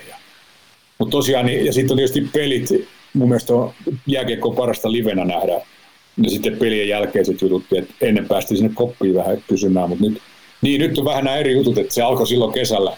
Oli plus 34 astetta, kun meni katsoa eka Stanley Cup-peliä heinäkuun lopussa, ja, ja täällä oli ne playoffit, ne järjesti sen kuplan tänne, ja ja se onnistui hyvin. Että mä, olin, mä mietin, että onnistuiko täällä hullu suunnitelma, mutta vähän niin kuin täällä World's Longest Hockey Game. Mitä nämä tekee, mutta onnistuihan se. Ja, ja mulla oli jotenkin tuttuisia kuplan sisällä niin kuin toimitsijoina ja, ja, ja ruokapuolella ja muuta. Se oli mielenkiintoista kuunnella juttuja. Ja, ei se mitään herkkuu näille pelaajille. Tämä NHL on nyt sama juttu, että nämä pelaajat joutuu olemaan huoneessa.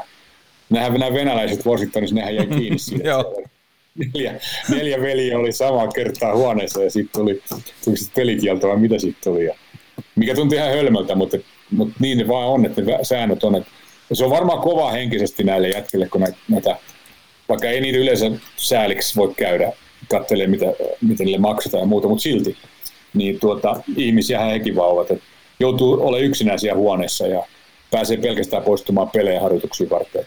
Mutta jos tosissaan toimittajalle, niin tämä Stanley Cup playoffit oli silleen, että oli aika jännää tulla hallille, ei ollut ketään missään. Ja yleensä mä etin ilmaisen parkkipaikan jostain Hornan kuusesta ja kävelen sinne. Mä, mä haluan maksaa niin tuhatta olla vuodessa pelkästään parkkeeraamisesta. Niin, niin, tota, niin nyt saa jättää auto ihan halli eteen, niin omistaisi koko paikan. Kävelet sisään, sitten siellä oli nämä tavalliset nämä covid, varmaan niin Suomessakin varmaan työpaikalla on ne samat testit ja muut, otetaan lämpötilat ja ne kirjoittaa ylös ja muuta. Ja niin kuin sama, samat systeemit ja, ja sitten ei päästy meidän perus tähän lehdistökatsomo pressboxiin ollenkaan, vaan se oli niin kuin eri, eri katsomo jätetty ja niin kuin meille ja kaikki oli niin kuin tiettyjen välimatkojen päässä toisistaan. Ja, ja sitten pelin jälkeen niin haastattelut oli virtuaalisesti niin kuin, niin kuin pelkästään, pelkästään niin kuin kameran kautta ja yksi kysymys per, per naama. Että ei läheskään saa semmoista tuntumaa kuin muuten. Ja, ja Junnukisus oli sitten ihan sama juttu.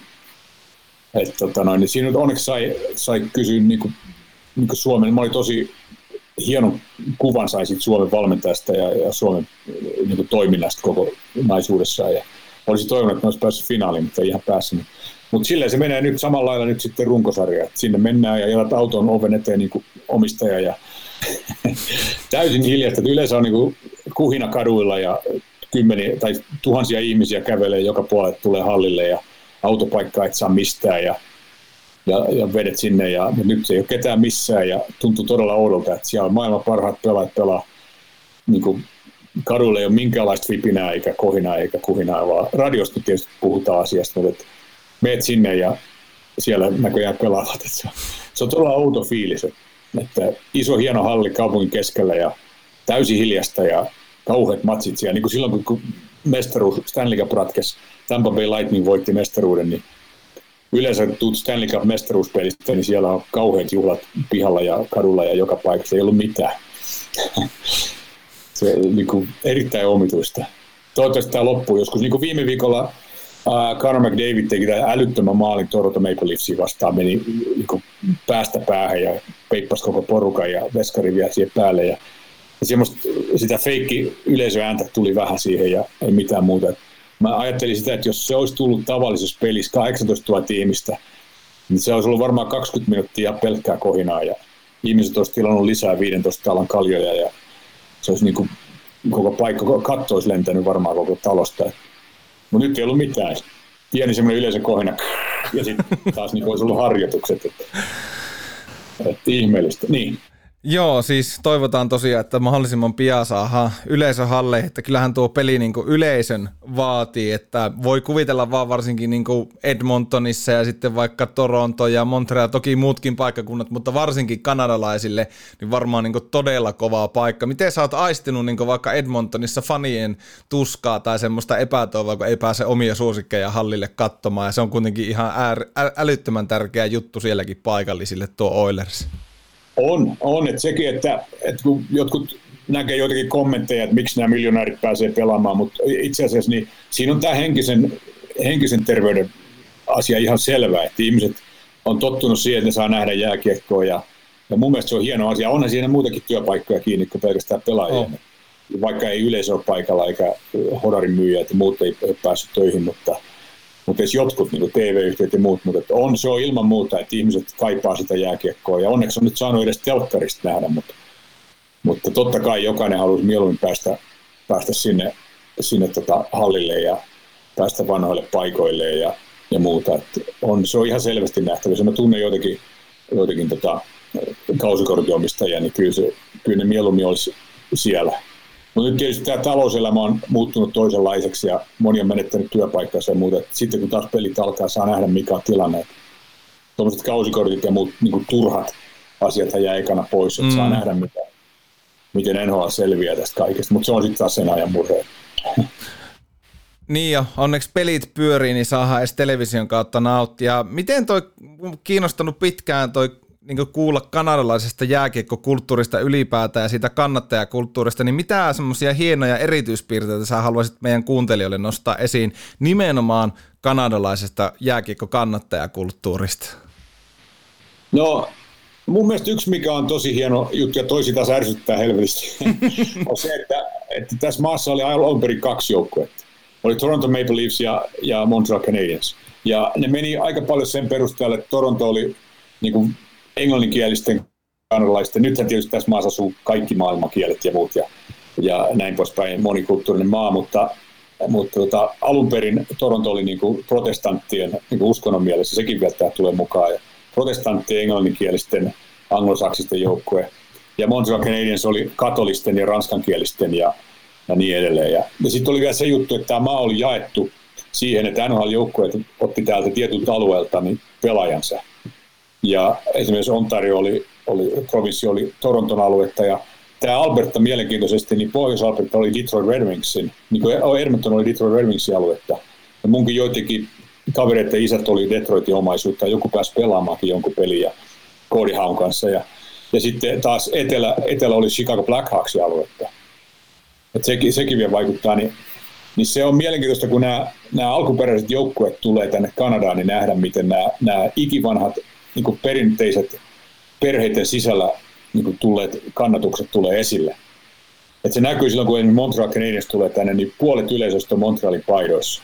Ja moni semmoinen, mikä katsoo Oilersin pelejä, Oilers pelipaidassa kausikorttiin paikallaan, niin vetääkin Montrealin paidan päälle sinä päivänä.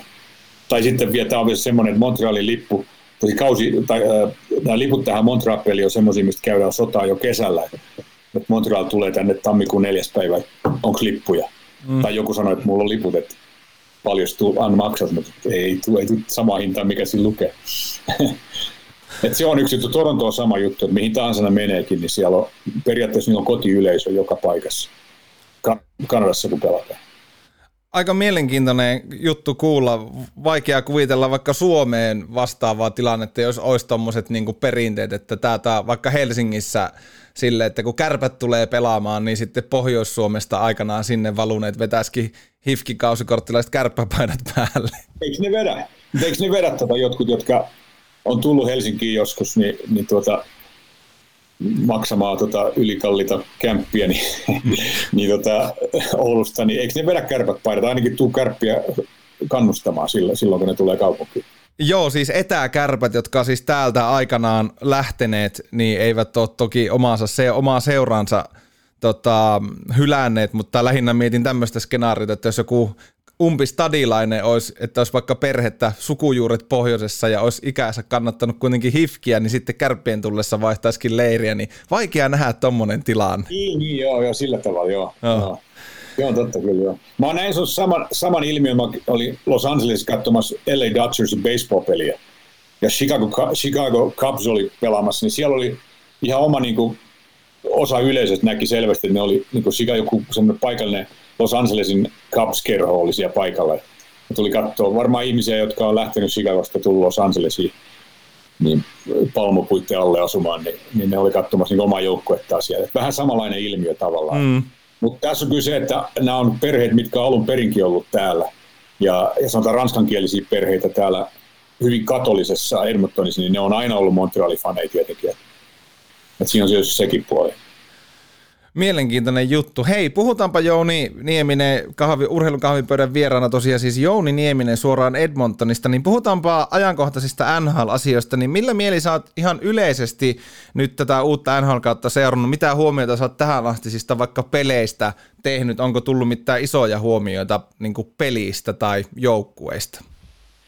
No tässä on se, että tulee, mä huomasin sen, mä mietin sitä, kun mä kirjoittelin juttujakin tuossa, että tästä tulee innostuttua tästä Kanadan divisioonasta ehkä vähän liikaa ja, ja pitäisi vähän seurata muutakin. Olen kyllä seurannut kyllä jonkun verran, mutta, että, mutta se on niin maukasta tämä, kun nämä kanadalaiset joukkueet vetää kaksi peliä peräkkäin, kolme peliä peräkkäin ja jos siellä jotain hampaankolon ensi viikolla nähdään uudestaan. Mm. Ja, ja se, se osa tähän on tullut mukaan, että, että, että, että jos joku jotain, vähän semmoista old, old, old time hakia vähän, että jos joku pelaaja on jotakin väärin ottanut – niin aikaisemmin jotain isoa ilkeä pelaaja on käynyt sohasemassa mailalla ja se on katsonut, että ensi kerralla nähdään, niin ennen sitä on joutunut odottaa kuukausi kun nyt se tulee hyvästi seuraavana päivänä. Mm. Niin kuin Joel Armia tuossa sitä vedettiin päähän, niin seuraavassa peli, seuraava, onko se seuraava tai sitä seuraava päivänä heti tuli tämä Tyler Myers, joka veti sitä kuulaan, niin heti sai turpaansa.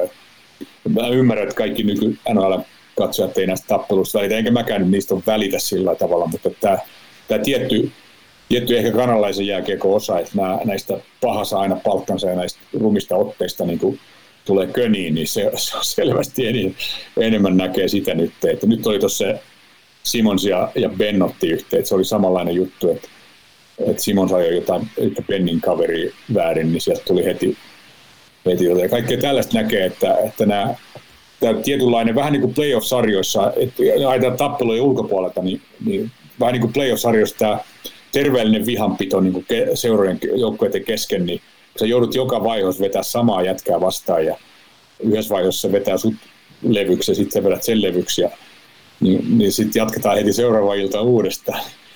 Se on ihan luonnollista, että se, se tuo niinku semmoisen tietyn kilpailun jännitteeseen, että sitä on aika hauska seurata oikeastaan.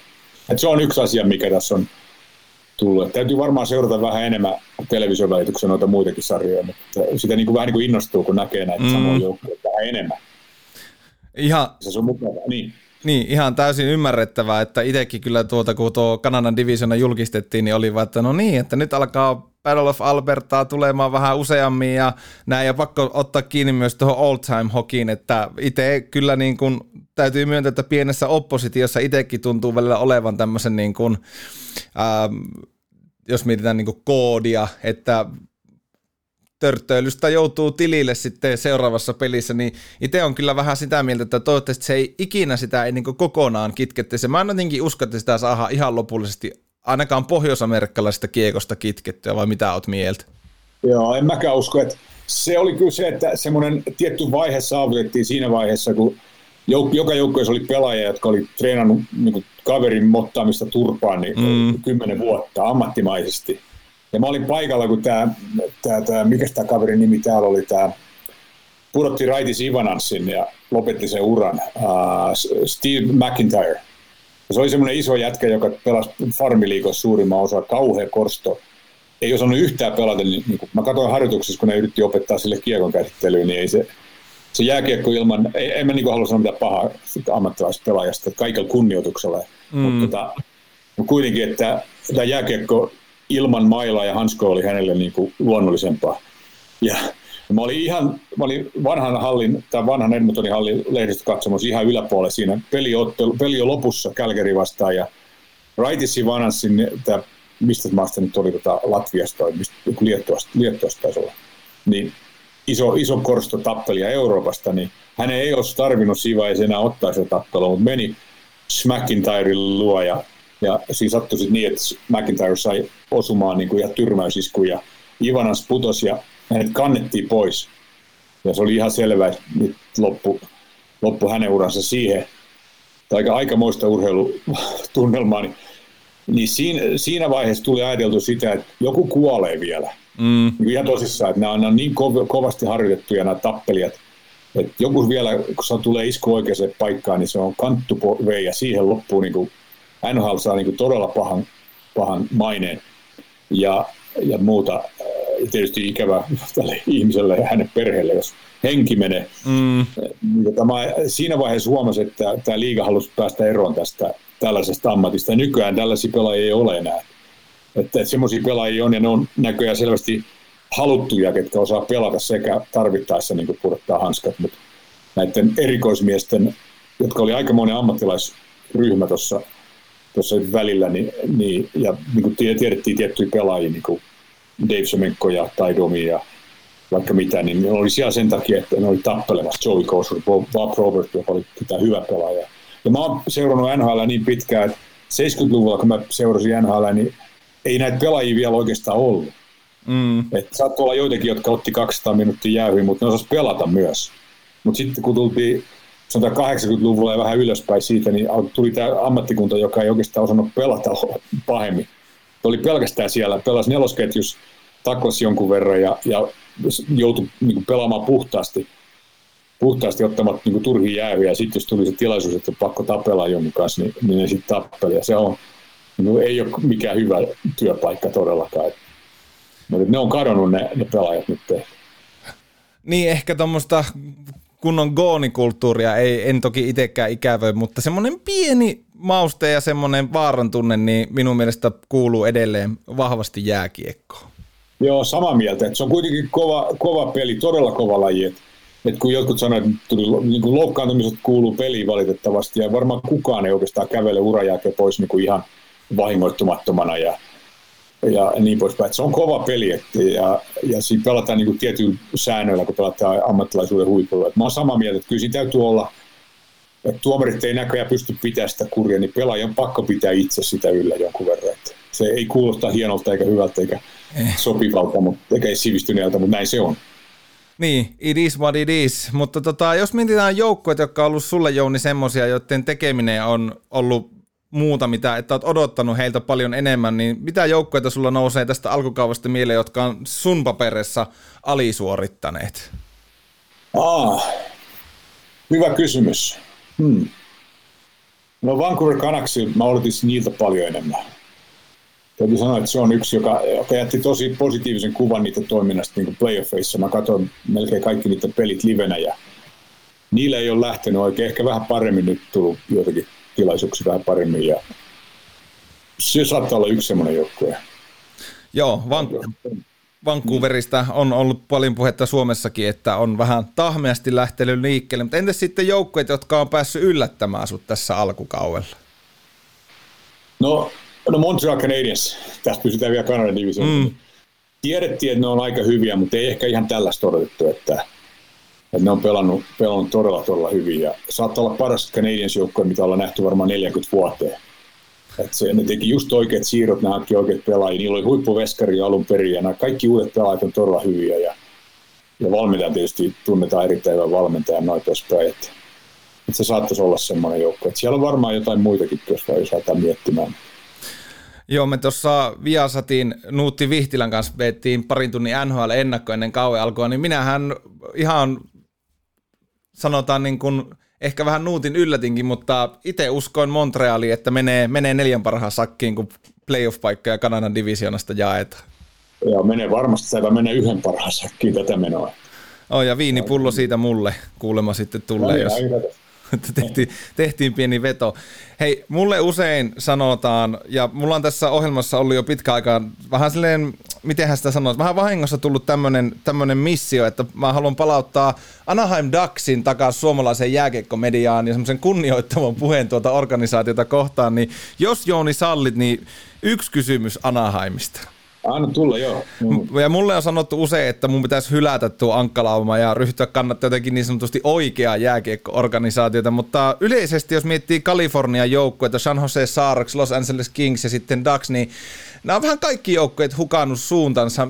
Mistä, mitä sä, millä mieli sä oot seurannut Kalifornian joukkueiden tekemistä, että tuntuu vähän itsestä, että on vähän suunta näillä kaikilla kolmella hukassa. Toki Kingsillä puhutaan, että on niin yksi parhaista prospektipuuleista, mutta mitä sä sanot noista Kalifornian joukkueista yleensä? Joo, toi oli tosi hyvä pointti, että, no, yleensä joukkueet menee sykleissä, että ei ne pysty jatkuvasti pysymään huipulla, että jossain vaiheessa tullaan alas ja sitten nostetaan taas ylös rakennetaan. Niin kuin tosi hyvä pointti, ellei Kingsi pidetään todella, että tulevaisuuden joukkueena. Vähän niin kuin pidettiin niitä joskus 10 12 vuotta sitten sama juttu, että silloin kun Drew Dowdy tuli liikaa ja muuta, niin mentiin katsoa niitä treenejä siellä. Ja sitten puhuttiin, että tässä on kova jengi vielä jossain vaiheessa. Nyt on vähän sama juttu, ei ehkä niin kova, mutta, mutta että tulevaisuuden joukko. Se on siinä vaan, että ei se huipulla pysty pysyä koko ajan. Ja, ja Anaheim menetti näitä, niin niiden se vanhan mestarijoukkojen huippujätkistä, jotka ei kuin Getzlaff enää jäljellä. Ja ja ei ole niin kuin saatu, ei se ole mahdollista saada semmoista joukkuetta kasaan, niin kuin, joka jatkuvasti pystyy voittamaan. Sama säännö on se, että nämä huippujätkät on jo mennyt muualle tai tullut vähän liian vanhoiksi, että sielläkään ei pysty pysymään. Pitäisi olla ne tietyt mestarijoukkueen ainekset olla kasassa, ei niitä oikein pysty aina pitämään siellä on tosi, en tiedä, oletko koskaan käynyt katsomassa jääkiekkoa siellä? No en oo, että yksi isoista haaveista olisi, että mulla on tuossa yksi kaveri, kenen kanssa tota, ollaan puhuttu pari vuotta jo, että pitäisi lähteä, mutta tota, tulossa ollaan, sanotaan näin. Joo, kun siellä on tota, tosi mielenkiintoinen tämä LA Kingsin ja, ja Anaheim Ducksin välinen tämä California Freeway Series, ne kutsuu sitä, niin kuin täällä on Battle of Alberta, niin siellä se on, tämä freeway on nämä moottoritiet, mitkä menee siellä, että se on semmoinen ne sanoo lehdessä, että se on 40 minuuttia Ellein hallilta Anaheimin hallille. Mä ajoin sen 27 minuuttia sitten. Se on suomalainen kuski tietysti vähän riuttunut. Keskellä yötä.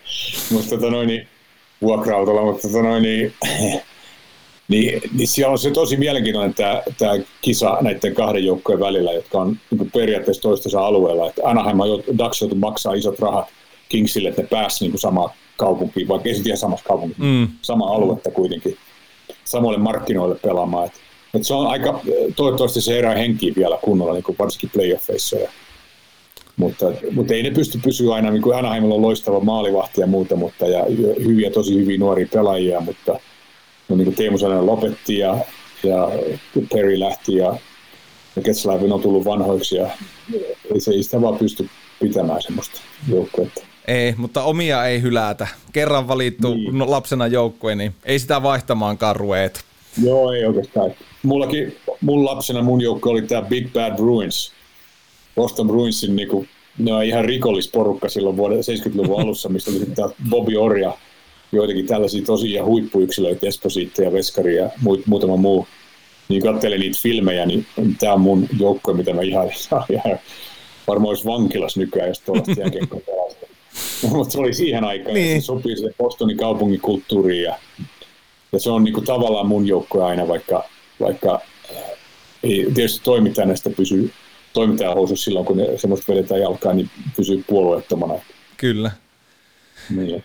Mä tuossa ennen kuin sun kanssa aloitettiin, niin vedin tuohon alkuun pienen perinteisen monologiini muutamista ajankohtaisista aiheista. Ja otin siinä puhueeksi myös sitten täältä Oulusta ponnistavan, tai no tarkemmin sanottuna Torniosta ponnistavan Jesse Puljärvi, joka nyt sitten tosiaan palasi Edmontoniin pienen Suomessa piipahduksen jälkeen, niin minkälaista se kirjoittelu Jessestä on siellä Edmontonin päässä ollut? Ja miten miehen tällä hetkellä suhtaudutaan? Ainakin mitä on lukenut kommentteja, niin muun muassa, muun muassa Leon Draisaitl sanoi, että Jesse on nyt enemmän niin yksi jätkistä, mutta miten kaupunkimiestä kohtelee tällä hetkellä ja fanit? Fanien, Jesse on vähän semmoinen, niin kuin, tämä on semmoinen pohjoinen kaupunki, missä ihmiset on vähän hulluja, niin, niin Jesse sopii tänne kuin vaikka Oulu tai jonnekin muualle. Tämä on kauhean pakkasessa ja, ja muuta. Että se, musta tuntuu, että nämä, nämä ihmiset tuolla tykkää Jessestä, että hän on niin vähän semmoinen luonnon lapsi ja oma itsensä, mikä, mm. mikä menee täällä pitkälle. Tämä on vähän tämmöisessä olosuhteissa ihmiset on, niin kuin mä sanoin aikaisemmin, että kanadalaiset, ehkä tilanne on erilainen jossain Toronton tota, liike-elämän keskuksessa kuin täällä huisi helvetissä, niin, niin, niin täällä ihmiset on niin kuin välittömiä ja, ja sellaisia ihmisiä, niin kuin monet on tuolla öljykentillä töissä tai jalostamoissa ja muussa, ja ei tietenkään kaikki, mutta, mutta semmoinen henki täällä on, että jopa kaupungin toimistoissa töissä käyvät pukuihmiset niin kuin, niin kuin ajattelee itsensä duunareiksi. Täällä on jotenkin semmoinen, semmoinen henki päällä ja mä pidän siitä todella paljon. Ja Jesse on todella suosittu. Et tietenkin on niitä, jotka, jotka tota, niin kuin epäilee hänen, hänen niin kuin mahdollisuuksia menestyä ja, ja pelikäsitystä ja kaikkea ihan syystäkin. Ja, ja tietenkin tietyt toimittajat, niin heidän te- työnsä on se, että pitää vähän katsoa niin kuin, Mä yritän aina kertoa positiivisia tarinoita mm.